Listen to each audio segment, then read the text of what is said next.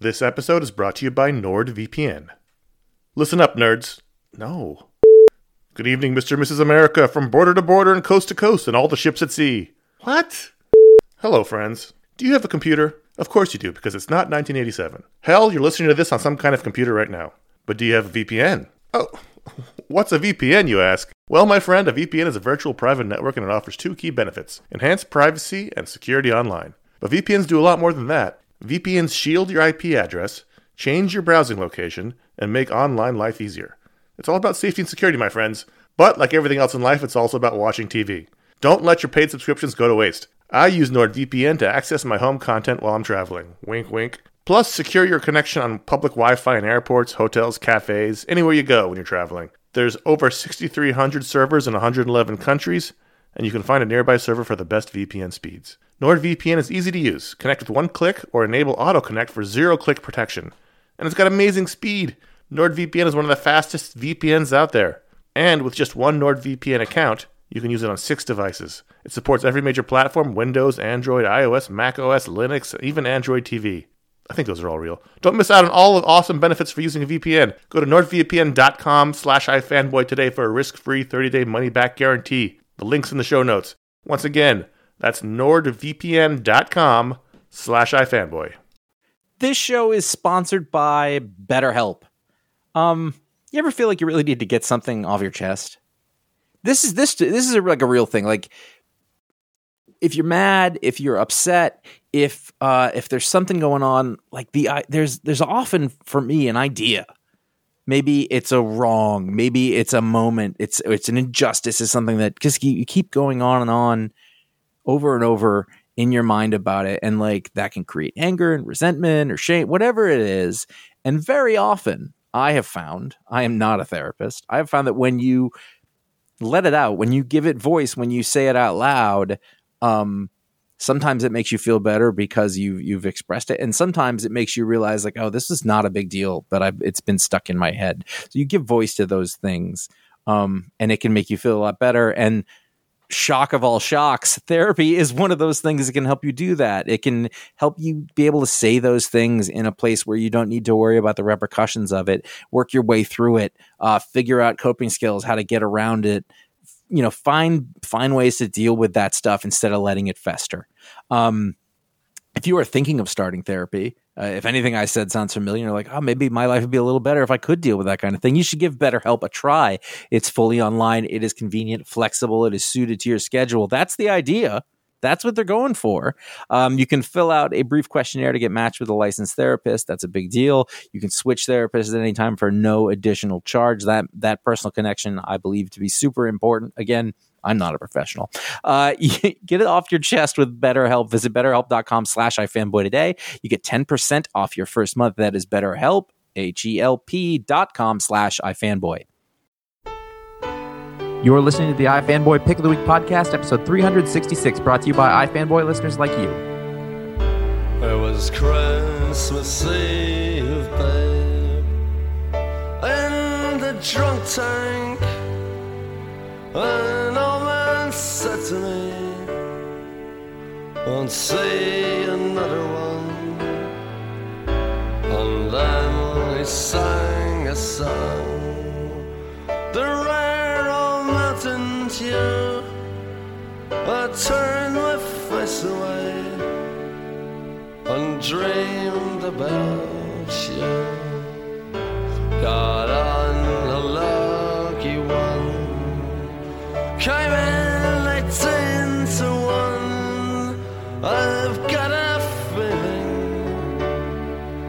this year's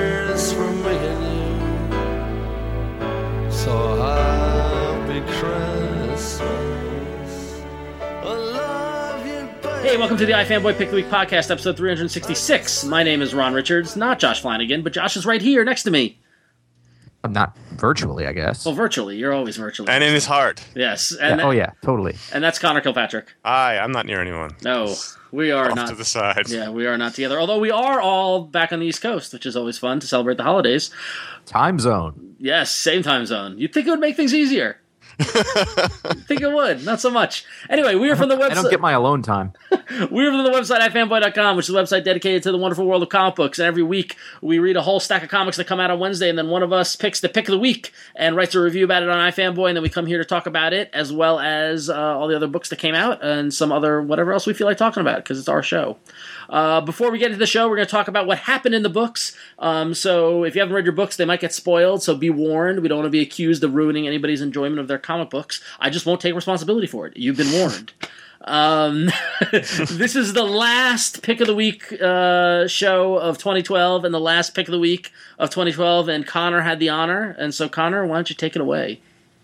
Wednesday was, whew, Oof. it was uh, it was an expensive day at the store. I'll tell you, and it was one of those weeks where it's you know it's the end of the quarter, end of the year. Marvel dumped all their books. I think there was like ten Marvel Now books out this week. It felt like there were, and uh, the thing was, on the one hand, lots of great books. I really enjoyed this week of books. There was a lot of them, but there was a lot of good stuff to read. I had over other, I had over 30 books. I had like 32 books to go through. It was Yeah. awful. On the other hand, uh, it's a lot of reading to do. But at the end of the day, there was honestly only one clear choice. And in a week where you've got Avengers and all new X Men and Thor and Daredevil and and Happy and uh, Saga and, and books like and Wonder Woman books like that, uh, Hawkeye number six blew them all out of the water. It, it, it wasn't even close, to be honest with you. When I finished my stack, there wasn't even a consideration. It was just jump right into right into the review. Um, Hawkeye number six from Matt Fraction, David Aja, Aha was saying Aha. Aja. He, Aja? he actually he specifically asked him on Twitter, and he was like, "I don't care." I was like, well, "That's not an answer." That's not an answer. um, they are really turning in what is the surprise book of the year for me, anyway. This was not a book. I, I mean, I, I love David Aja's art. He's great. He's one of my favorite artists. He did a great work on the Iron Fist and that, that Wolverine De- Dead of Death book.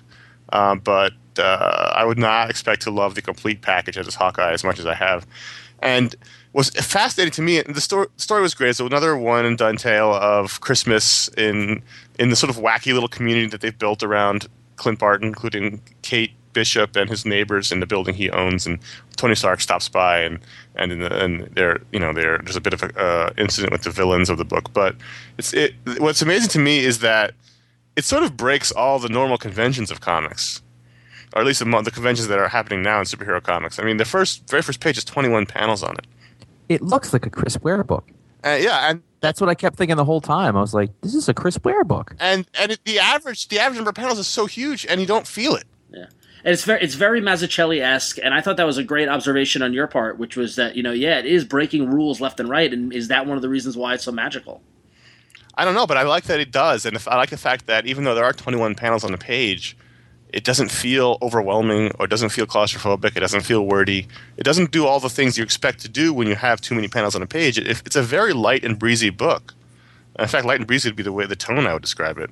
Um, but it does those crazy things. It doesn't. It features a superhero who uh, doesn't wear his costume. He wore it on two pages in this issue. Granted, it was over ten panels, but uh, it was still only two pages of the whole book, and it's probably been less than 20 panels total throughout the entire six issues that he's worn his costume and it it uh, you know it it it really and it plays with with design from the cover to the inside to everything everything about it is, is clearly thought out design he plays with the dialogue. He doesn't really write it all out. Did you did you notice that the pages that he's on that he is in the costume, the superhero quote unquote pages, they look like a, a scrolling platform game? someone didn't read my pick of the week review. It- I, you know why? Because I just got to the book. Do you know how many there were? yes i read them all on wednesday um, I know. No, yeah, no, absolutely. I read that in my review. It, it, in that sequence, it, it, it's a side scroller. Yeah. Side scroller. It really, it does all kinds of fun experimental things, and they're all working for whatever whatever magical alchemy they've tapped into with these with this creative team. And it goes to Matt Hollingsworth as well on colors, because the, there's a purple hue to the entire book, which you think would be annoying, but it actually isn't. I think it's because everything's kind of muted. Yeah, he keeps it subtle enough that it's not annoying. And Chris Eliopoulos is in the, on the letters too. Every, everything about the way this book looks is intentional, and every, every you can say that about every book, but they actually pull off something really interesting design wise. You know, from the way that the AV setup sort of you know um, frames the opening scene when when Tony and Hawkeye are trying to set up his his TV, and it's just everything. I love the way this book looks. I love the way I- it reads. I, I- love Hawkeye. I love Clint Barton's character. I, I just love everything about it. the t- the Tony setting up the TV um, page, I just love purely for the like the, the to have the schematic on the side of it. Like it's it's like it's factoring. It's like like you said. I mean, it's it's like a Chris Ware book or an independent book. It's it's and and much like Nowhere Men, which number two came out this week as well. It's factoring design into the into the comic and becoming that much more than just a series of panels and action and that sort of thing. And it's becoming way more immersive. Um, this was delightful. This might this might be my favorite issue of the run so far. I think it is by sure. By far. Again, I'd like I'd like to I'd like them to put this was delightful on the cover. well, why not? It was true. It Um, was. it's interesting is that they, I think, didn't they talk about how they wanted to sort of reinvent the, the design and look of comics Marvel now? And we haven't really seen that other than this book. yeah.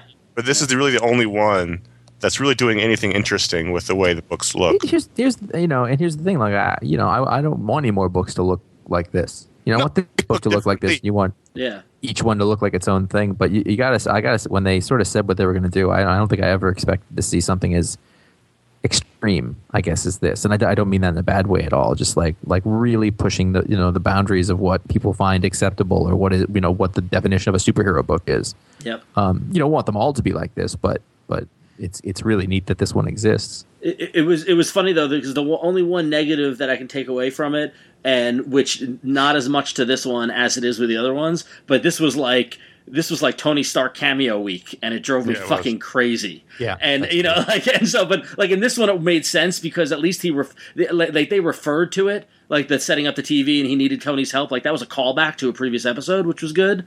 Um, and and then it added the joke with what a dog police or whatever you know whatever the, the show that everyone was talking about was, and you know like it, it enhanced it. But we'll get to the other books later on. The other books just dro- drove me crazy with it. But um, uh, yeah, but I can't. I mean, it was. I mean, it was delightful. That's all I can say about it. It's just it was wonderful. So I mean, it was. So, I read it twice. It was so much fun. Yeah. It's like you're talking about pate. No, I, it really, and the thing is, I'm not a huge Matt Fraction fan. I, I've only read a couple things of his I liked, but I, I think he's really tuned into this whole character and world he's built. And it seems to be that attitude he has in the past that I have not found to my liking fits this character. Right. And therefore, it's okay. right. You know, I, I haven't liked the sort of everything is kind of hip and and uh, and and funny uh, in every every book he writes, but in this one it works. Yep. And in this one, I think that's that's what's great about it. Yeah. Uh, I love it. I, I hope this book stays around forever. I, I, I mean, and and the funny thing was is that also, and we're gonna find out. Like, so the next issue is the Hurricane one, right, with Steve Yeah. Lieber and some some other guy in art. The thing is, is that I mean, the only thing negative to it is that that Aja can't do every issue, and Yes, and, and it does lose it does lose a step Yeah. when he doesn't draw. But that's the important part of the design. I think I think the Yeah. thing about this book is that the entire team is important. Yeah. So when you lose, you it it'll be I think it'll be a great book as long as the team works on it. And if they don't, it will be a less great book. yeah. Um, and that'll just be the way it goes. I'm just happy we've gotten these issues as we've gotten them so far. I love this Clinton Barton so much. Yeah. Well, so with with all with with new wonderful things starting to be excited about, we also have to have the other side of the fence with great things coming to an end. I, I feel like this has been ending as long as Brian Bendis has run on the Avengers. Is this it? Is it over? This is the last issue. This is the last issue, yeah, yeah, because because the arc finished last issue, and then this was like the This is like epilogue. the coda. Yeah. Yeah. So so like 35 issues, and that was over the course of two months. It was just a little over two years. It was two, like, because it launched in September, right? Yeah. September of this year, and they did 35 issues. yeah, that's what it seems like. They, they pioneered quintuple shipping. Yeah. It was like it was basically a year and a half's worth of comics in in in, in a You, year. you know, let- let's take a little, not take a little anecdote away from it, but on the topic of Uncanny X Force, I was actually talking to Remender this week, and we were talking about double shipping and the concept of double shipping, and he said, "Do you think it's too much?" Because that's what everybody's kind of saying, and I was like, I was like, you see, that's the problem. It's kind of your fault. I was like, because it started with Uncanny X Force, and remember, do you remember when we were doing the podcast and like we're like, is this Yep. is this weekly now? Like, didn't this just come out? And we Right. didn't notice for like three months because it was so good Yeah. and because it was, we were enjoying it so much, and and I really think that the, the success of Uncanny X Force double shipping led to Marvel going double ship crazy, and now we get uh, all new X Men weekly and all these. well, other the, things the we didn't notice it also because it was the only one doing it. yeah, yeah, And now every Marvel Now book does it. You're just now it's just it's overwhelming. yeah, uh, yeah. It's it's too There much. is- They've got to slow it down. They've got to. There is a th- there is such a thing as too much of a good thing, or Yep. too much of a thing that's okay. Yep. There's definitely a thing is too, too much of a thing that's okay. It makes you think about like, oh, boy, I really don't like this, and you keep putting it in my face. I don't know if it's so much of a good thing, but then the problem is that too much affects the good thing and ma- turns it into an okay thing. Right. Yeah, that's true. Yeah. Yeah. I mean, like that's that's the thing is that like you know like honestly like I think David Marquez is a great artist and but like not having him in an all new X Men has me a little worried. Yeah. You know, um, you know, he's. I think. I think Marquez is going to is great, and I love what he's done on Ultimate Spider-Man. So I'll be curious to see how it goes. But like, I think a big, big part of all new X-Men has been Immonen. A big part of Uncanny X Force was Opena, you know, and and Yeah, but these guys can't even. They most of these guys can't even do monthly. So, you know, if you're going to go more than that, it's just that's that's just the game now. You know, the the game is now rotating artists. Yeah, just get true. Yeah, and, and as long as long as you can get them that are somewhat, you know, like, hey, if I did, I mean, if Uncanny X Force was gonna relaunch, like, if they were gonna do this and they did Opena, Noto, and Ribic, like, I would not complain at all. But those are, you know, but the problem is, is that you get a big name to launch it, and then the next name kind of is a little step, is a little step down. well, that, no, idea- that's subjective. You've also got to have. I mean, like realistically, you have to have farm leagues to a certain extent. Uh, you know, and you have to stay under budget. Maybe they pay a lot to the guy who's the big name, and then the one, you know, in order to get through, they pay less to the. You know, I don't know, but I do think it's really interesting that however many years ago. You know, three, four years ago, everyone was complaining about late books, and it is not an issue anymore. Jim brought that up in his column he does on Mondays. You know, like it's it's not a thing anymore, and this is the other side of that coin. Yeah, yeah, sure, yeah, You've got your cake, take a bite. yeah. You know, Look at you with Look, the with the with the let's catchphrase. let's get back to this particular book though. I thought it was a nice way to end it. Um, Phantom. It, it seemed to be all about Fantomex. Uh, this whole series, which Well, well, not my favorite character of the book. I liked him fine, but so that part I didn't love as much. Well, but even even before getting to the Fantomex stuff, I mean, I think Remender deserves a slow clap for finally putting a, a fucking stake in the coffin of Daken and just ending that whole Yes, awfulness. yes, So yeah. so you know, Daken, you know, Wolverine kills Daken, and now and now that's a great character moment for Wolverine. He's conflicted with the fact that he killed his own son, that he that he screwed up, you know, having a child, and he killed him.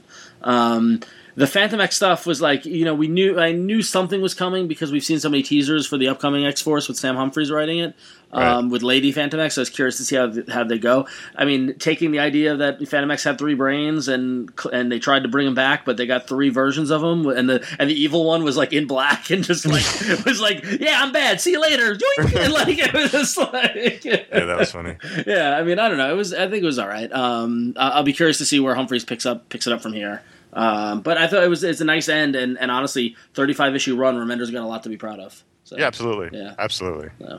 This would be great. To have him an omnibus. Has, Yeah. has he had an omnibus before? Yeah, they did an omnibus with uh, I think with the Frankencastle stuff already. Okay, yeah, yeah, yeah, right. Yeah, so. But, Everybody, um, everybody gets an omnibus. Everybody gets a. There, apparently, there's, an omnibus? there's some distinction between a, a true quote unquote omnibus and just like an oversized collection. Because if you look on the spine, the design is. I was looking, I was thinking about it as I was looking at my shelf the other day, and like I One had. completely impractical to read. Well, yeah, no, but I was no because there, there is a distinct difference between like I have the Inferno, which we call the omnibus, but it's slightly different than the X Men omnibus. You know, like they're I don't know what I don't know what they're, what they're doing, but anyway. So, all right, so Uncanny X Force, uh, I miss you already. So Are you guys reading Comeback? I'm I'm not. I have the first issue. I haven't read it yet, and I now I have. Ron, you issue. were the guy who needs to read the Comeback because you like time travel. It's good. Is it good? It is good. It's Okay. very good. Right, Uh, Michael. Walsh is a guy who uh, a lot of people probably don't know, but he's a, he's an artist who I think is going to be a bigger deal in the upcoming years. It's a person I'm going to say to keep your eye on. Uh, comes from the Chris Samnee School, I think, of art a little bit. Very good. Um, this is like a, a story of. Uh, basically, I like the first issue, but I, I like the second issue also. You know, it, like it made it better. So I was like, all right, we've, we've got something here. It's a it's a company that you know for money will go back in time and change events for somebody who asked them to do it. You know, for you know for pay. Uh, there's you know sort of an element of recall, or, or actually no, that's not right because that's not time travel. But you know we've seen stories like this. It's not on I think the secret that that abandoned Hickman book. Uh, whatever. Uh, it's uh, it, but it's a time travel thing, and they find out that you know, hey, this isn't what we thought it was. Uh, you know, and, and some people are getting screwed over by this, and and that it sort of jerks back and forth from page to page. You've got to you've got to try to keep track of it, and it's sort of confusing because it's confusing for the main character, which isn't to say it's, it's badly written. They're just you know they're throwing a lot of information and stuff at you. Uh, it's a good looking book. It's a it's a fun book. It's a neat sort of uh, near term sci fi. I think like it's our world, but if somebody's got time travel. Um, and it's it's absolutely worth worth a look as a sort of a fun new sci-fi book uh, with with a nice clean uh, sort of look to it. Cool. Yeah. No, it's it's on my list. Maybe now after hearing this, I'll, I'll maybe I'll catch up and read the two issues this weekend. Yeah, Um, you were definitely the guy that I was like, oh, you Ron, you because I remember when it, when it came out, it was um, like the first issue. I like flipped through it and I was like, eh, it didn't really grab me art wise, and so I kind of put it aside. It was like one of those times where I ran out of time. Um, Sure. But I'll check it out. Yeah. and they've all been huge weeks lately, so Yeah. I, I certainly don't blame you for that. But Yeah. uh, uh, it's it's one of those because there's this glut of books going on constantly. It's, it's easy to miss stuff, and uh, it's it's definitely something I think that is uh, worth taking a look at. Yeah. fun, crazy time travel. Excellent.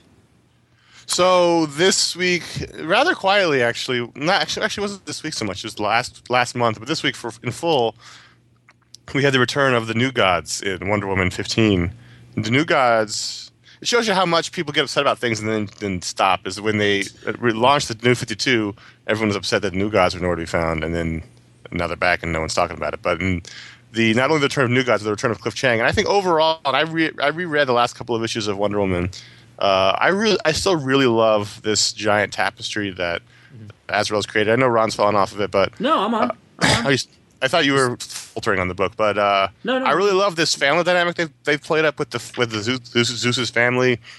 I like I really like Wonder Woman's character in this book, and I think of course when when when Chiang comes back to draw it, it's it's it elevates the book to, to top tier status. No, I but, was uh, I, I was wavering on it, and then the issue that revealed Orion, I was like, oh yeah, count me in, and this is what I've been waiting for. Um, I didn't expect to see Wesley Willis.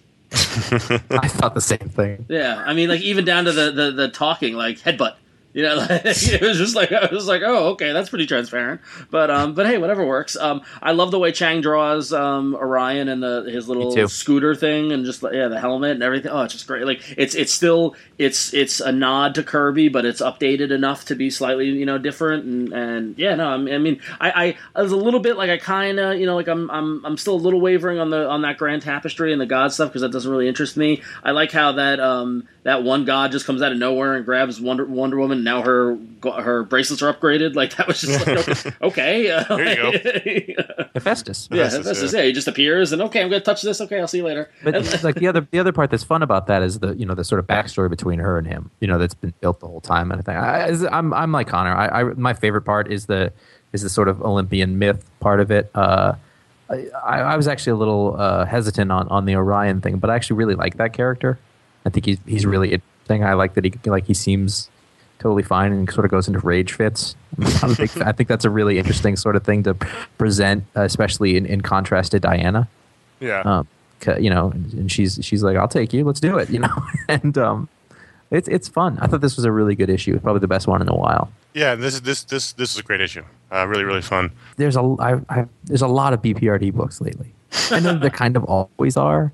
Um, I I've been reading um, the 1940 blank series since the beginning. I think they started with six. I guess it was six. This is the third one, BPRD 1948, number three. And I will tell you that the first two issues of this didn't actually do all that much for me. Um, if you remember, the original one was done by um, Gabriel Bá and Fabio Moon. Completely disappeared, by the way. yeah. Well, I, happened? I, Being assume, I, sexy is really hard work. I assume they're working on something. They have Yeah. to. I mean, I can't imagine they're idle. So, yeah. but it, being sexy is hard work. It- well, I mean, It's a it lot of may have time. Tired them out. Um, but this one, this was really fun because there was actually a lot of young Hellboy in it, like a lot. And and we he's sort of been hinted at and then been in the background, but he's actually a character in this issue, and you get to know him and sort of spend more time in the situation of him sort of growing up on an army base, and he has a, a military liaison, and, and Broom is, is away from him, and and just some of the stuff that's that's going on, and it was um it's it's fun to spend time with that character. Uh, the the series is being drawn by Max Fiumara, who you may remember from Oh, yeah. Four Eyes Yeah. Uh, and uh, some Spider-Man stories along the way. I think Joe Kelly brought brought him along Yep, on, but the, the uh, Rhino ones, I think. yeah, yeah. It, I, I'll I'll be honest. Like it's getting it's it's there's so many BPRD things coming out. It feels like it, I'm starting to lose track because their timeline sort of shifts and the world's changing. And then I went back and I read some of the older books at the same time, and I was just sort of having a hard time keeping my finger on it. So one of the things that's nice about this is that. Uh, you know, it ta- you know exactly when it takes place. You you know what's going on. Um, but this is this is a great issue. This is the best of the of the three so far of this series. Um, and it, you know, it, it should have interesting consequences because there's still that whole backstory of Hellboy that of his growing up that I find really interesting. Hell Youngin. Yeah, Yeah. he, he already is a boy. They just never changed his name. So, um, so as evidenced two weeks ago when I had the pick of the week, I was very, very high on Avengers number one. Um, and while I still absolutely love um, Opena's art, Avengers number two is like, oh, okay, well, uh, not much happened there. Can I can I completely reverse on you? Okay, I was I was fairly lukewarm on the first one. yeah, I absolutely loved this issue. so we absolutely did a flip. We did. It's a Christmas miracle. no, I, I read this and I was like, that was awesome, and it really It was. really, a- I, I really liked it more than one. it was a Month. gathering the team thing, but from a term of character standpoint, the, the the scene specifically that stands out to me is that when Tony and Steve went and had they had drinks with uh, Carol Danvers and Jessica Drew, all of those characters were so strongly rendered, and the whole time I'm thinking this dialogue is fantastic the whole way through. It was wonderful I loved dialogue. It, Peter hugging Tony. Yeah, it, it just the whole thing. I think it crackled with some of that humanity that I think the first one didn't have uh, a little bit because it was very like militaristic, and there's this First one was very much setting the plot. This one was about introducing the characters. So- Yeah, which Yeah. I, I guess in, in that in that context, that somewhat makes sense. I mean, I just, I, I just, yeah, I mean, I guess I was just taken by like not much happening aside from getting some exposition from Ex Nihilo and then then the team kind of coming together. But it was don't get me wrong, it was enjoyable. It was awesome. I was, I don't think I understood it last time. Like, or I, I really got it as a whole thing. I, I almost wish that they'd done this as sort of a double, double, you know, issue. The first one and, and really like like laid everything out. This is where things can. This happens to me a lot. Like a first issue doesn't usually have time to do a lot. It's just sort of a teaser, and then the second one solidifies whether you want to go forward with something or not. But I came out of this just going, all right, that was that was well, fun. It's funny you say that because that's similar to how I felt about all new X Men. I thought that that would have been. Uh, I thought the first two ish- issues that they'd been joined together as like one double sized one, kind of like with Saga. That would have been that would have served it a little better. But um, yeah, I just I just had a mental note now. I need to go back to the post about the Avengers, uh, the the icons on the on the roster and update Eden Fesi um, code name to Manifold. So, yeah. Which is so much better than Eden Fesi. So who, Is it? who is that? Because That's, uh, so he- related so- somehow to Gateway, right? Well, yeah, so he's so he was in Secret Warriors, and he is. I got into an argument with a friend of mine. One of my friends says that he is uh, Gateway's like grandson or a relative of Gateway, but all the research I've done online because I haven't read Secret Warriors um, says that he's like a, a- like a, a student of Gateway. Like he's an Aborigine and he's a student of Gateway. Like Gateway is kind of taken him under his wing. Um, and Gateway, for those who don't know, was the Aborigine mutant who has teleportation powers. And when the X Men lived in Australia, he was their mode of transportation to go from Australia and to get back. So, um, which is I love the tying back into that and all that sort of stuff. So, but his powers are like he has very Scarlet Witchian powers, which are like he can he can fold time and space.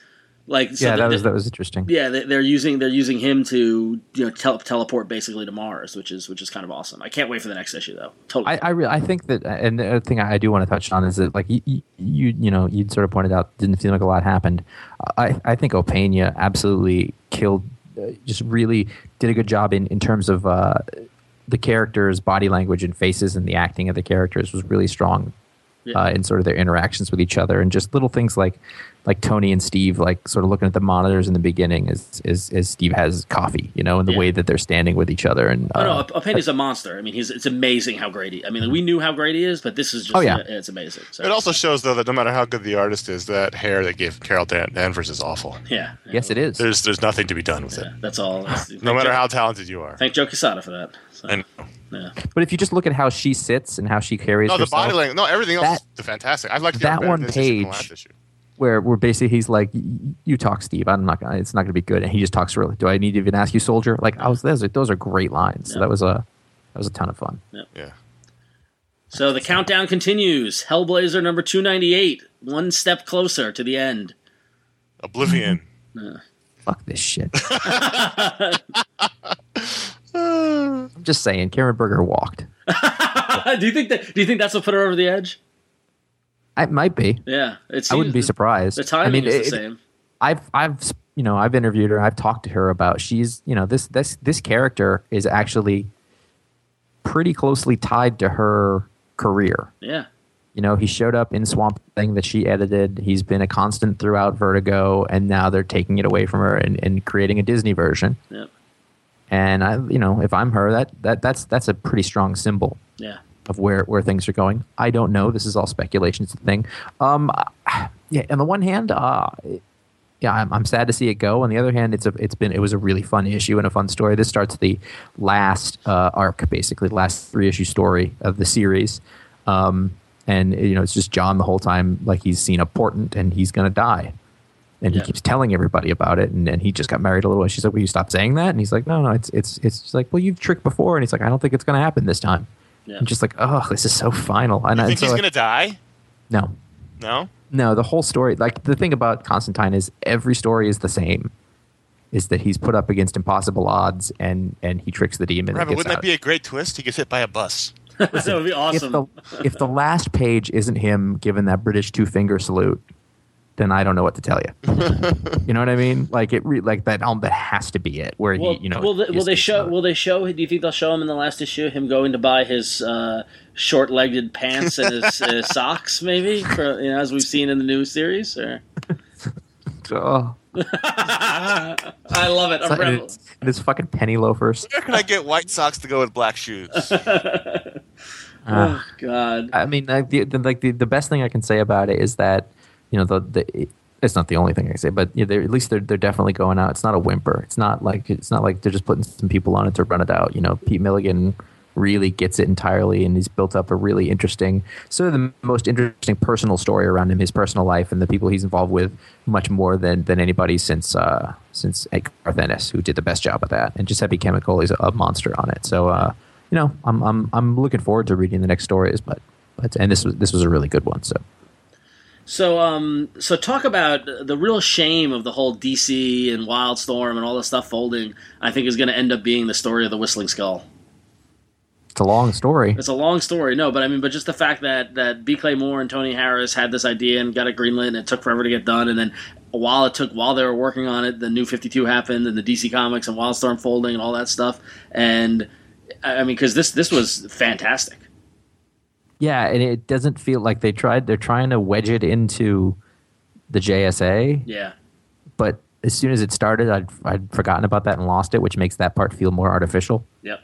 Um, which is going to have a, I think, a negative effect on people who bought it because they think it's part of the JSA. Right, yeah, What well, does this they- have to do with had anything? Isn't it in Elseworlds though? They had that little moment. No, it's they're, they're not. I mean, Elseworlds doesn't exist. It's just it But just the, has- the original Liberty Files was in Elseworlds. was it. Yeah, so I guess so then. Yeah, I and- don't know. And these aren't The original and- miniseries was fantastic. It was an Elseworlds set in, in, Oh. World, War, in World War something. Yeah, and these and these aren't uh, like the true, you know, JSA. Like these are these are ciphers for uh, Right, because it's, it's an Elseworlds all, Yeah. story. It's not this. It's not Yeah. characters in the DCU at all. yeah. Okay. yeah, It takes yeah, place in, in an Elseworlds world. Yeah. Well, either way, uh, because it does exist, it, the, the issue itself exists on its own. It's its own thing, and it really is one of those ones that it doesn't explain a ton. It just throws you in, and you start going, which I, I like. That really works for me. Uh, for me, the, the story of this is um, it feels very British. Yes. very British characters, which is which is I thought I thought Moore did a really excellent job on that. By the way, because a lot of times when Americans try to do that, it doesn't doesn't go over. But I, I thought it was pretty good. Um, but the again, the story for me is is is Tony Harris, and, and say what you will about what he said, what he will but uh, he's he's doing the best work I have seen him do in years. Oh, this is yeah. This is this is old school Tony Harris cartooning. This is the I mean, not it's- yeah, no, it's not even like I don't Yeah. I don't remember seeing anything that he did before he started using uh, basically very heavy heavy photo tracing. yeah. But- and he, well, this and he did me of his own Starman. photos. This reminds me of old Starman stuff. yeah, Yeah. So yeah, definitely. But it's even more like finely rendered, I think, than that.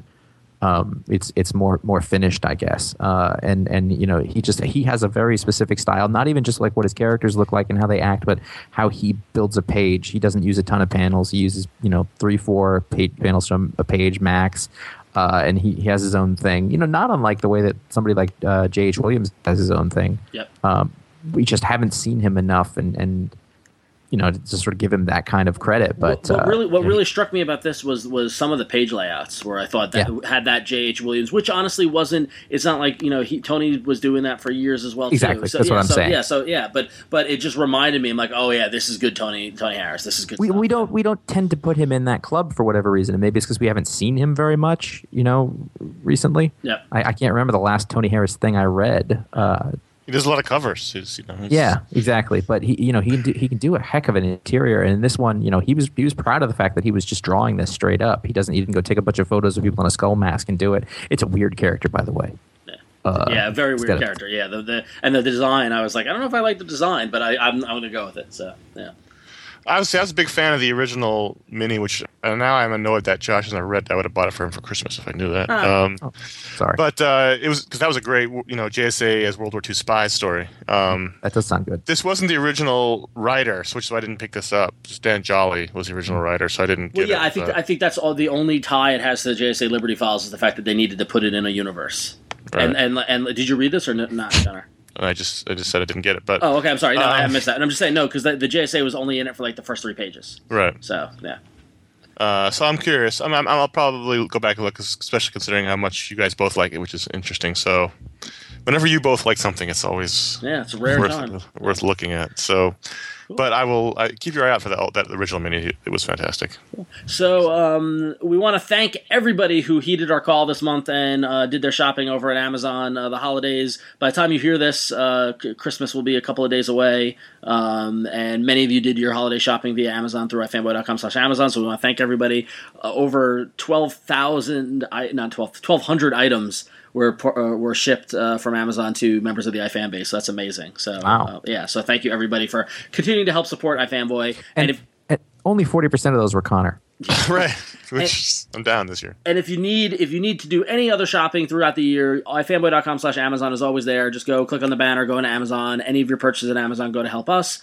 And uh, also, as we reach the end of the year, into 2012, we want to thank everybody. Especially, we want to thank those iFanboy members who are out there who've stuck with us. Um, I know uh, the membership program kind of you know faded a little away over the past uh, year. We've been busy and uh, with being at Graphicly stuff like that. But stay tuned to 2013. We're going to make the iFanboy membership uh, worth having. So thank you for those who've stuck with us and look forward to more of it in 2013. So. And you know, you may think that we didn't need you anymore, but you have to trust us when we say that we do. Yeah. You know, you're still directly contributing to the operation and output of of, of iFanboy uh, in a, in a big way. So if you're contributing and you're still enjoying it, uh, you know, it's it's not it's not like hey hey look at this. We're using this money to, to bring the site to you directly. Yeah. Uh, and and the podcasts and stuff like that, and we, we don't take that lightly at all. So, thank you so much, and we appreciate it immensely. Still, as we always have, uh, it's incredibly selfless and generous, and uh, you know, thanks to everybody for for you know taking a part uh, of the of the whole thing. Yep, for, for getting on board with us and seeing us and, and taking this crazy journey with us. We love it. We love you all.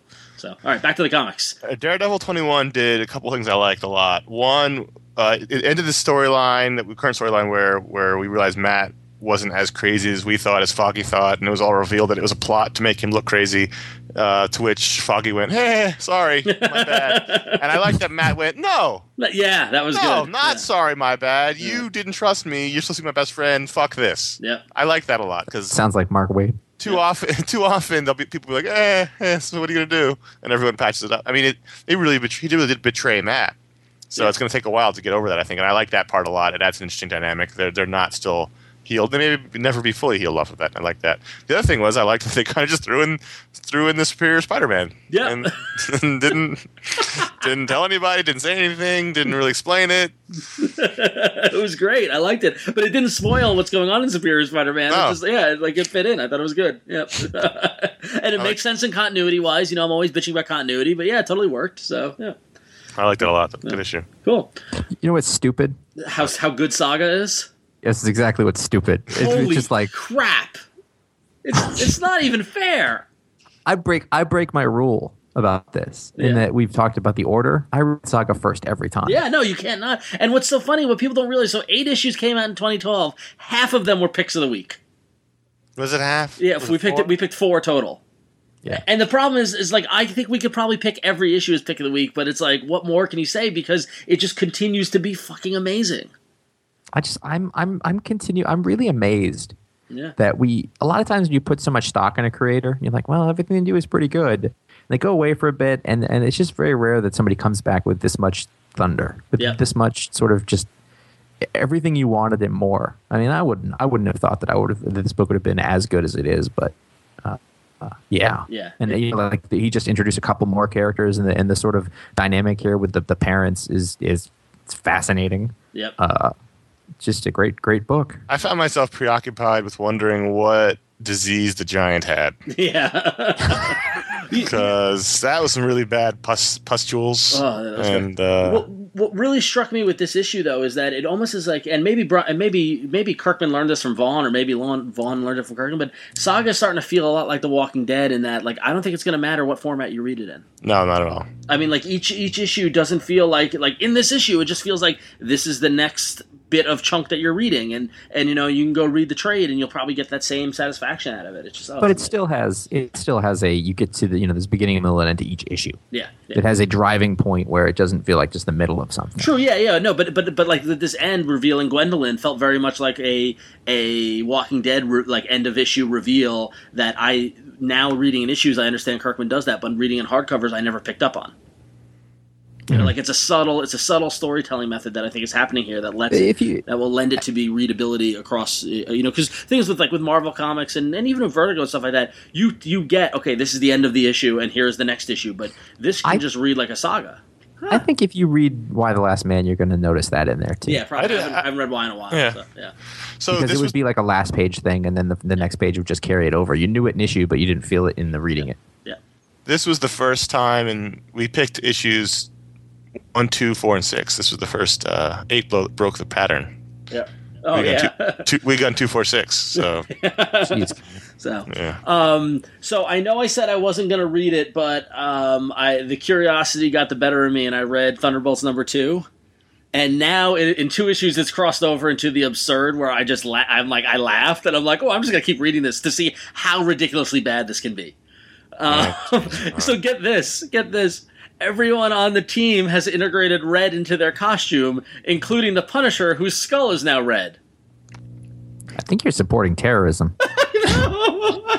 so you've got Red Hulk, Elektra, D- Deadpool, and now Punisher made his skull red, and they even referenced it in the book. And he explained, he's like, "Oh, it's some gamma radiation protection thing." It's like, "Fuck you!" And so then Venom changes his white spider to be red to go along with everyone, and it was just like, really, and like it completely flushes everything, all the characterization that Loeb and Parker and Bendis worked on with the Red Hulk, and just is completely flushed down the toilet. I don't know who this character is. This is like existing in another Marvel world that that that that, I, that isn't the normal Marvel world, and it's hysterical. It's like Hey, if almost Neil like Adams X. was It's doing this, you would love it. it's almost like X Men Forever. I think. Well, there you go. I think he. I I think he loves it the same way he loves the Neil Adams stuff. Yep, exactly, exactly. So awful, Yeah. awful. You can call me crazy, but I love Happy. Yeah, This with this issue, I loved it. I'd said it. It was on great. listeners. Yeah, Yep. this this issue brought it home. We we've said I'm. You know, it's only a four issue mini, and the, the first two were kind of rough on telling you what we actually exactly you were reading, but three really made it made sense and. And it, I don't think it needs to be longer, based, based on what the story we're, we're being told. Um, I just love that it's a twisted little holo- ho- holiday story, um, kind of kind of surprisingly full of heart, considering considering how awful everyone in it is. But Yep, I totally think this agree. is one of those things where, because you know Grant Morrison, you can give it the benefit of the doubt. You know, if I didn't, if, I, if I'd read those first two issues and they were by somebody else, I might have been like, eh, I don't know where this is going. But you know, I'm willing to give Grant Morrison the benefit of the doubt here because he's ta- he's obviously talented enough, he's skilled enough to have a payoff to it, and and you know, we're seeing that now. It's just sort of um, too bad for beginners, I guess. But Yeah. um, it's a total profane and awful story about Christmas that is actually kind of nice. Yep, which exactly. is weird in a weird way. Yep. Uh, I really liked it a lot. This Yeah. is a really great issue. the fact that the I, I, it just says everything to me. This isn't coming out from Vertigo. Yeah, sure. I mean, I mean, just that's that's, that's the strangest. These these are two people who made their names on Vertigo. Yeah. So Anyway, Um, so Indestructible Hulk number two, I was really excited to read because I really liked Waid's take on the Hulk and the whole premise and stuff like that. And I liked it so much. Well, no, you'd think that because I liked it so much, I would love to have it rehashed in the entire first two thirds of the book. but you know, maybe maybe I'm maybe I'm stupid. Maybe I'm I'm thinking ahead. Maybe I don't understand. Maybe I'm maybe, stupid. maybe I'm not as smart as you. Maybe I don't I don't get these things. But I guess I guess fine. You want to have Tony? I'm St- smart, Michael. I'm not dumb like Pop says. but um but uh yeah so he has for a, a completely unnecessary iron man co- come in and rehash everything that happened in the first issue and it was just kind of like oh well can we get on with this please so um kind I of really annoyed, liked it. kind of annoyed by it so I really liked it. what is going on I, th- I thought it was nice. I thought it was cool characterization. And it got into the fact like I, the bit at the end where where where uh, Tony went to talk to himself. You know, to say that everything they've been saying about him was right, yeah and that he's he's intimidated by the fact that there is this one other guy who's smarter than him. Yeah, I And like the I like the I- interaction a lot between Banner. and Uh, the interaction was, was good, yeah, wonderful. Th- yeah. I don't know, but but I, I mean, I don't know. Part of part of me liked, and the fact that Iron Man popped up in Thor annoyed the hell out of me too. Um, I don't know. I, That was only for like a little yeah, bit. I know, but it was like it was just insult after injury after injury. I don't know. I just don't. What is the insult? I don't know. I don't know. Anyway, The insult is the fucking yellow costume. Um, I thought the art was great. I thought the art was great. Though. I like the fact that Tony had to basically psych himself up in the mirror because he yeah, was that was the nice. one. intimidated That was- by Banner's genius. Yeah. that was really that was really the that was really the button on the issue. I thought. Yeah, yeah, well. Talk about guest stars, Ron. yeah. MacGyver Fugitive Gauntlet number three Yep. Finally get Pete. Finally get Pete. Oh, maybe only on the phone. But still in existence of Pete. Still Pete Yeah. and the Phoenix Foundation. Yep. That's all you. I squealed. all. I squealed a little. I love this. I love it. Are you reading the back the back matter? Uh, yes, I didn't read this one though, but Oh, I, that's so much other stuff to read. Yeah, but I great. did. Actually, Josh, I would I would suggest. I mean, maybe when they if they reprint it when they reprint the trade or whatever, read the back matter because it's fascinating about working in TV and all that. The the it's fascinating. So I think you dig it. But um, I'm loving this. I love it. this is totally this totally captures the feel of the characters in the show. It really does in a way that I would not not have prepared myself for. Yep. Yeah, great stuff. So those are the books that those are only some of the books that came out. Lots of things came out this week. Uh, we want to talk about those books. If you go to fanboy.com, you can make your own pull list. You can rate and review your books, and you can make your own pick of the week. And we're going to round out the top five picks of the week from the p- community. And I have to say that this is a nice, healthy spread of numbers as you'd expect from a, book, a week like this. Yeah, no, it was nice. Uh, Number five, Thor God of Thunder. Number three, with 9.5% of the picks of the week. Number four was Uncanny X Force 35 with 10.2%. Number three was Avengers. Number two with uh, 11.3%. And number two, Hawkeye. Number six was 17.8%. And number one was, not surprisingly, Saga number eight with 33.3% the, of the. the the saga Batman block continues. But that's. s- you screwed it up, Conor. Did I? Well, the, Oh. the the Fibonacci sequence that we Yeah, we have of Saga wins, but that's okay. It's okay. Fibonacci, Fibonacci sequence. I'm impressed. Good job. I know that that is that is not an app. Now, did you get that? Did you get that from Square One t- television? Do you remember? I didn't get One? that. We didn't Oh. have that. Oh, that was Square, a city thing. Square, no, Square One was a PBS show about math, and there was a whole. Yes. There was Square a, One was awesome. Watched Square- Oh no! What was the one that they put into schools? Is it Channel One, Channel Zero, Channel? no, Channel Zero was the Brian Wood comic. That's true. I think it was Channel One that Yeah. they that was like the science, the educational in schools. Anyways, Did they- I kind of remember Square One. Well, yeah, so Square One, and they had like a fake dragnet, like it was MathNet. That was Actually- awesome. Yep, and I Actually, remember. do you, do you know where I got Fibonacci sequence from? No, where? School. Oh no! Wow. Okay. Well, I got it from I, I Square took One. so- math classes. oh, I and they hated taught math. me things that I remember. I had. Ron, I Uh, was actually in a focus group for that show. Were you really? Yeah, when I was a kid, we had the little dial. Oh, MathNet was MathNet was awesome. Remember MathMan, MathMan, MathMan, MathMan. MathMan. I love math. Oh, was That's when I learned what googol was. Yeah, yeah. No, Yeah. And, and on MathNet, one of the things was was that it was a, the clue was a Fibonacci sequence. It was like tiles on the wall, and they're like, "Wait a minute, that's a Fibonacci sequence," and they explained it, and I was like, "Oh, fascinating." See, if I had Square One in high school, I wouldn't have had to go to summer school in tenth grade, so because I failed the Regents. So. anyway, Just cheated on those. I'm not going to do this. everybody, everybody, everybody loves the little personal bits about iFanboy. There you go. I went to summer school, tenth, uh, summer between tenth and eleventh grade. Was it at all like Summer School the movie? No, it was not. There was no. There was no cool Did teacher in a anyone, did Hawaiian anyone shirt. go to the bathroom? No one went to the bathroom the whole not- time. Yeah, no. It was, There were no hot surfer girls. No. They didn't go. You didn't go to the amusement park. I got to tell you though, there- it, it was depressing. Not funny at all. Not fun. Not fun at all. No. Yeah. So. Shoop. Shoop. all right. On to the user. that, Oh, on- I on love to- that movie. I love that. The movie's great. On to the user I saw- reviews. I saw I saw Dave at the supermarket once in Burbank. He's like, it's the guy from summer school. Okay, so on to the user reviews. Our first user review comes to comes from the Whack One and reviewed Captain America number two from Rick Remender and John Romita Jr. and gave the story a two out of five and art a five out of five. And 0.5 percent of you all made it your pick of the week. And the Whack number one says, I honestly think this book would be better without words. The art team knocks it out of the park. The lines are crisp, the storytelling awesome, and White's colors are engrossing. The texture he provides is beyond description. I really like the panels with Cap cooking in his shield. There was a panel that showed each of his suit's scales, and I stared that I stared at for a solid minute. Wow. It's a shame that this team is on such a lame story. Overall, the package is okay. The story doesn't interest me, and the writing is choppy, but the art is some of the best I've seen. If you want a strangely paced sci-fi story with characters you don't really need to care about, but are beautifully illustrated, then this is your book. Seems like it might be going somewhere, but I won't be around for the ride. I care about Captain America. Yeah, I, ca- I, I, I thought it was interest, an interesting choice to like have a lot of time pass in between issues. Um, Was Art- it a year? Yeah. yeah, well, no, a year in Zola Land. Who knows how Right, long right, it was? yeah, Yeah, yeah. but yeah, but um, the art was good. I, I I don't know if I share. I mean, I mean, Dean White had some help on this issue, and you could tell, and with Lee Loughridge and, and some other colorist. Um, um, I- but yeah, but it was good. I think this is the, the best John Romita I've seen in a while. But the Yeah. last time I saw him was on Avengers, and I didn't Yeah. really like what was going on there. Yeah. it's a I'll, I'll, I'll give it to him. I don't think it was I don't think it was bad. I, I think it's, it's a strange Captain America story. Yeah. Well, I that's like it. a- I like it a lot. I, I wasn't around for the Yeah. first issue. I didn't really like the first issue. It was probably my least favorite of the Marvel Now books I read. Yeah. But I like this one a lot. I think this is similar to Josh's feelings on Avengers, Mm-hmm. um, and also maybe Hulk. But uh, I like that it's weird sci-fi adventure cap because those that's the old Captain America. That's basically what kind of they used to do with him. Yeah. Um, I like Yeah. that stuff.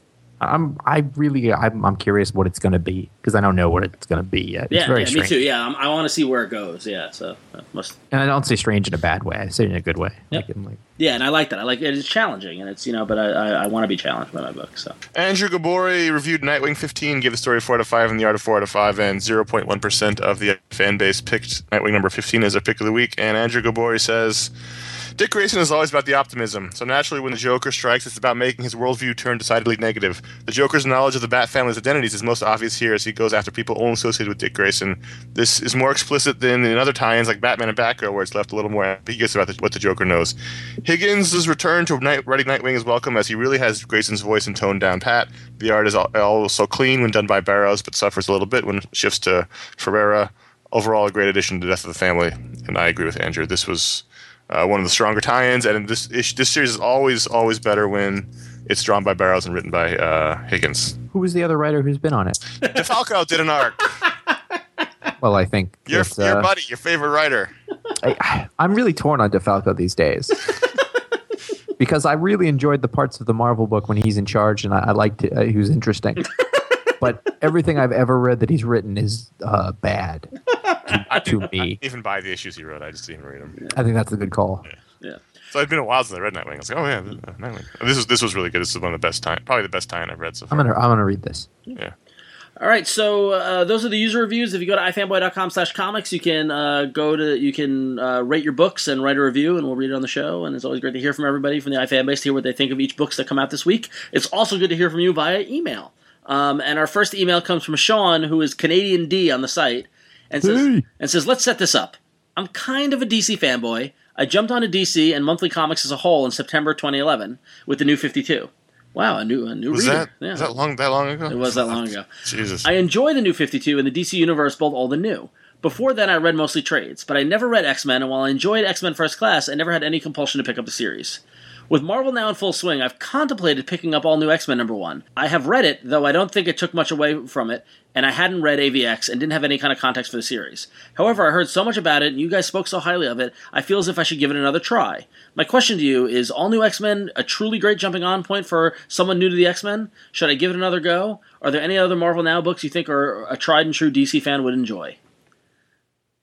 Ah, I, I, I, I hate the term jumping on point. yeah. Just start I've reading it, dude. Just start reading it. Well, no, and, and we talked about this when we talked about I think it was Uncanny Avengers number one. Yep. Um, how the thing that I really liked about it was that I haven't been uh, following what's going on with these people, but I just sort of like like like you just sort of enter the lane on the highway You just jump and you drive traffic. along with yeah, everybody. You go. You go. and and you, you go and you pick up the stuff that's going on and that is how i learned to read superhero comics so i don't know why everybody needs to you know uh, you just start and you pick up stuff from context and you go for it.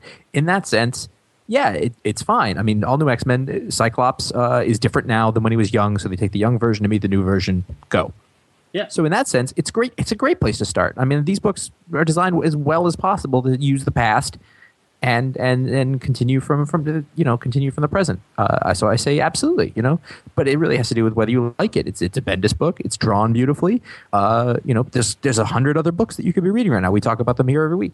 Yep. You know which ones are good, and you just have to pick which ones sound good to you. I just don't know when people stop giving themselves credit for having intelligence to to figure things out. You know, like Mm-hmm. used to people people did use this jump on books, and I know they're written differently, but they're not written so differently now that you can't figure things out from, from context.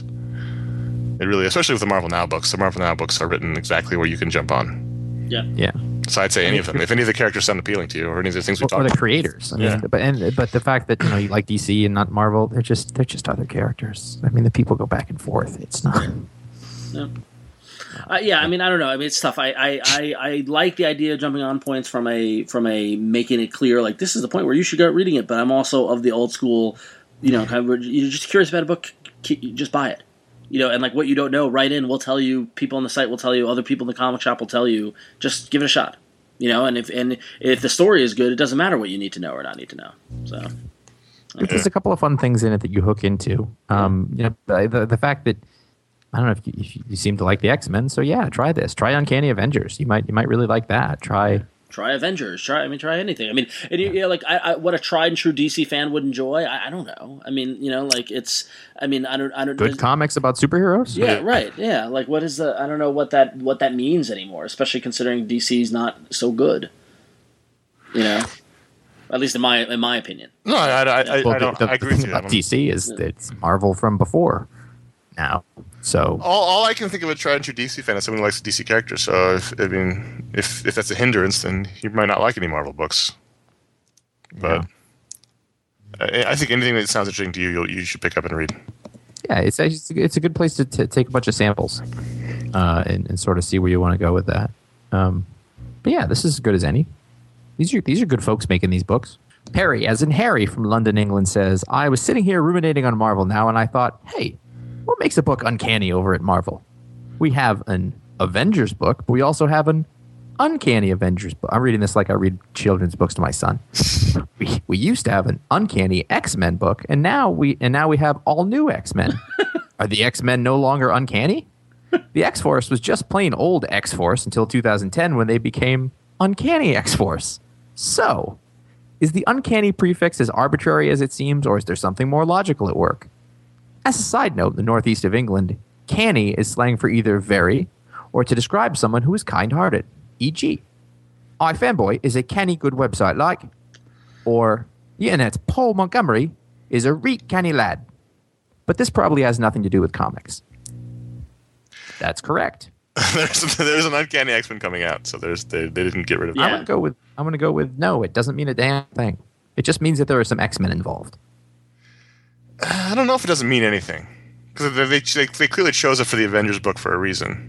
because it has X Men involved. It's the it's the mashup of, of Right, because Uncanny is the flagship X Men book, and Avengers is the flagship Well, Avengers book. So well, this is- I I think it's an indicator that there's X Men. Yeah, I mean, yeah, I think I, I well, it's interesting because I mean, because Uncanny, it was always Uncanny X Men. I don't know why they introduced Uncanny into Uncanny X Men. Actually, that's one aspect I've never been able to find in the annals of history, and it's wasn't Well, it's just, it's just Stan Leeism. it wasn't yeah, in the it's, Mar- it's a total Stanleyism. well, no, but the book didn't launch as Uncanny; it launched as X Men.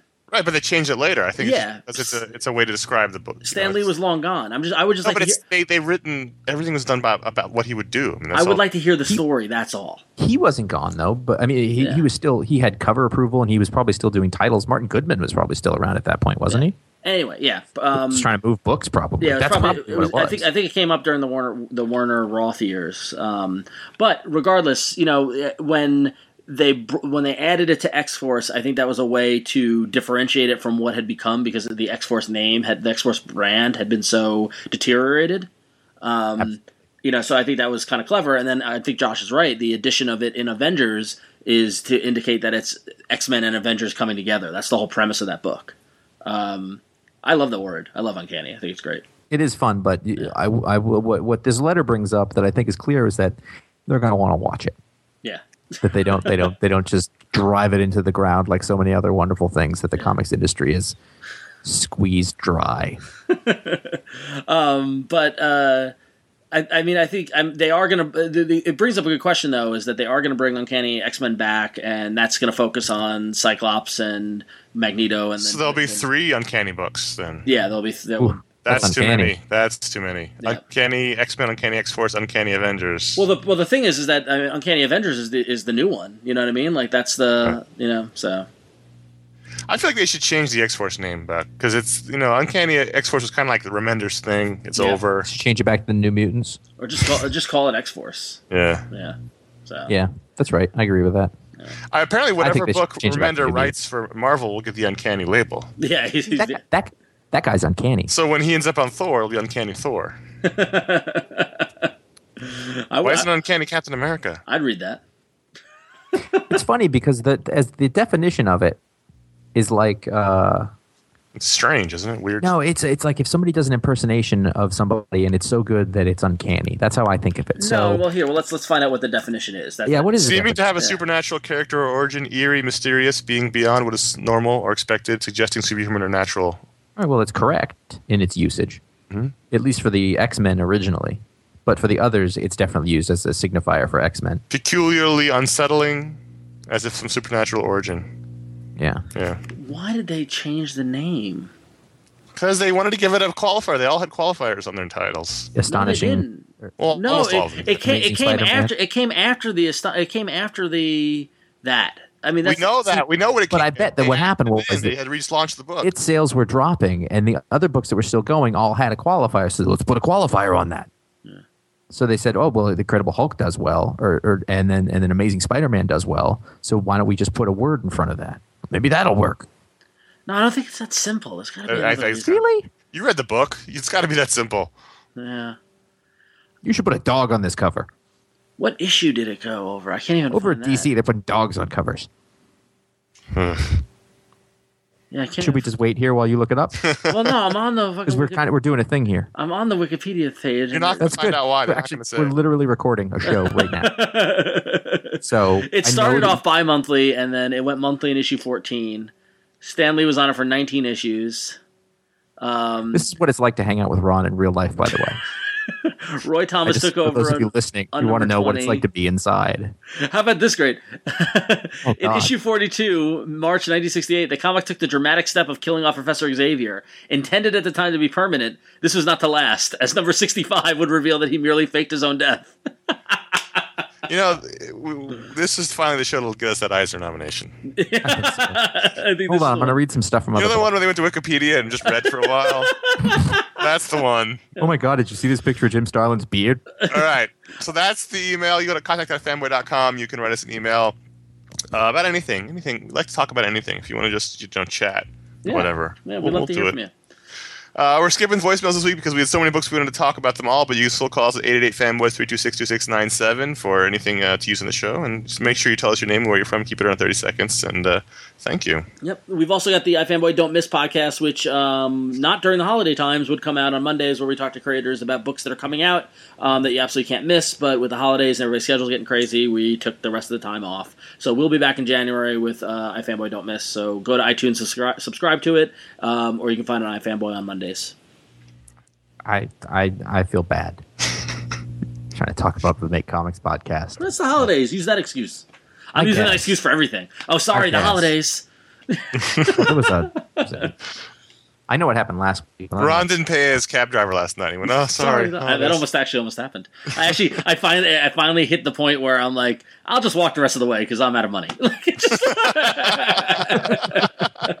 That describes every trip I ever took in Manhattan. Uh, all right, It's a Make Comics podcast. It'll it'll be back when when it comes back. and go subscribe to it. I have. It's good. I know. Yeah. It's not. It's not. Listen. It's a time thing. okay. All right. It's a it's a project of love. As we said at the top of the show, this is the last Pick of the Week podcast of 2012, which means next week there won't be an episode. What will there be? There will be the all media year end roundup we do every year. This is the seventh year, despite Ron saying on that show that we did it for six years. It's actually our seventh year. Our seventh year. Yeah. Oh shit! All right, I'm sorry. Um, so that we talk about the year in movies, TV, podcasts, books, music, and something else. Comics. All right, comics. Uh, so that's fun. It's about two and a half hours of us being stupid. Hopefully, it's entertaining for you. So there you go. That's that's 150 percent more stupid than you It's- normally get. more stupid for your enjoyment. And it's We should rebrand this show the More Stupid iFanboy Podcast. I bet you there's some people that would call it that. Yeah, I know. Uh, check out iFanboy. They got Eisner's. Check out iFanboy.com for the Pick of the Week review as written by uh, Conor that I'm assured is there, and more stuff about. Uh, you got me. I don't even know how old that is, but more in-depth comic book balls and important news and discussion topics. Go to I, Well done. Well done. God, when is the word balls not going to be the funniest thing? Because the thing is, the older I get, the funnier the word balls gets. The funnier they get too, by the way. Just, just let's, let's all be honest. There's nothing funny about that. just, just ask Brian uh, Brian uh, Vaughan about how funny balls are. Ugh. That's a treatise. That whole thing with the giant Ball. scary balls. Pustules. Uh, ifanboy.com about to see who we are and how to hook up with us on the social networks that are important to you. Go to ifan or twitter.com slash ifanboy and facebook.com slash ifanboy to stay in touch with new things that are going up on the site with shocking regularity. You can, and as, as I mentioned before, you can uh, email us at contact at fanboy.com and you can leave us a voicemail at 888 fanboys 326 2697. Questions, comments, concerns, you know, corrections, I assume. You can start them all with um. We love when you do that. Yeah, that's even better. Um, and if you like us, go to iTunes and leave a, leave a review for this podcast as well as iFanboy Don't Miss and the iFanboy Make Comics podcasts. Um, leaving reviews help people discover it as well as help spread the word. We appreciate everybody. Like we said earlier in the show, we appreciate everybody's support, and a big part of that is people telling their friends and telling. I see people on Twitter all the time, you know, responding to their friends who are looking for good podcasts or good websites, recommending us, and we want to thank everybody for doing that. That means so much to us. Um, you know, we did a little during the year end show, but this is our last pick of the week show of the year. I'll get a little gushy, but like, thank you so much for a great 2012. Um, it's been a blast, and everybody did such uh, was all. They haven't heard that show yet. Well, yeah, but they'll hear it again, so I don't know, whatever. but uh, but yeah, it was a great year, and we just want to thank everybody for your support. So It's like Bartles and James. yes, I can't think of, I can't hear that. Thank you for your support without taking the, the Bartles and James. I, I agree. Because- because we are old. I know. Yeah, ha- half our listeners are like Bartles and what? Huh? Is that is that is, is that like Zima? Uh, better, had better ad campaigns. anyway, so uh, we wish everybody happy holidays. Um, we hope you, you know, for those of our uh, those of you out there who celebrate holidays, hope you had a wonderful one. If it had passed, if it's upcoming, have a great one. Josh and Conor, Merry Christmas and Did Happy you Hanukkah. did you just leave out Jehovah's Witnesses? no, You said for those of you who celebrate holidays. oh, I did not purposely. Meaning- They're fine. They're No, and you why, why do you hate Jehovah's Witnesses? Eh, well, whatever. All right. Uh, so have a great holidays. We hope everybody got what they wanted. So I- And until 2013, I'm Conor. I'm Ron. Wait, you're only what are you changing your name? Well, I, then. there, there are things that I do the last two weeks of the year that I don't like to talk about. Oh man. It's a it's a patch thing. What's You- you- I'm just saying that you're very you're very distinctive. I change my name for two weeks and I go off on a little little adventure. There it is. Run, and you run a completely different kind of business. Everybody, call, everybody calls you Logan. yeah, that's awesome. That's cool. I can't beat that. I'm Josh. I could have been someone. Well, so could anyone. You took my dreams from me when I first found you. I kept them with me, babe. I put them with my own. Can't make it all alone. I built my dreams around you boys of the NYPD chorus to sing Go Away Play. And the bells are ringing out for Christmas Day.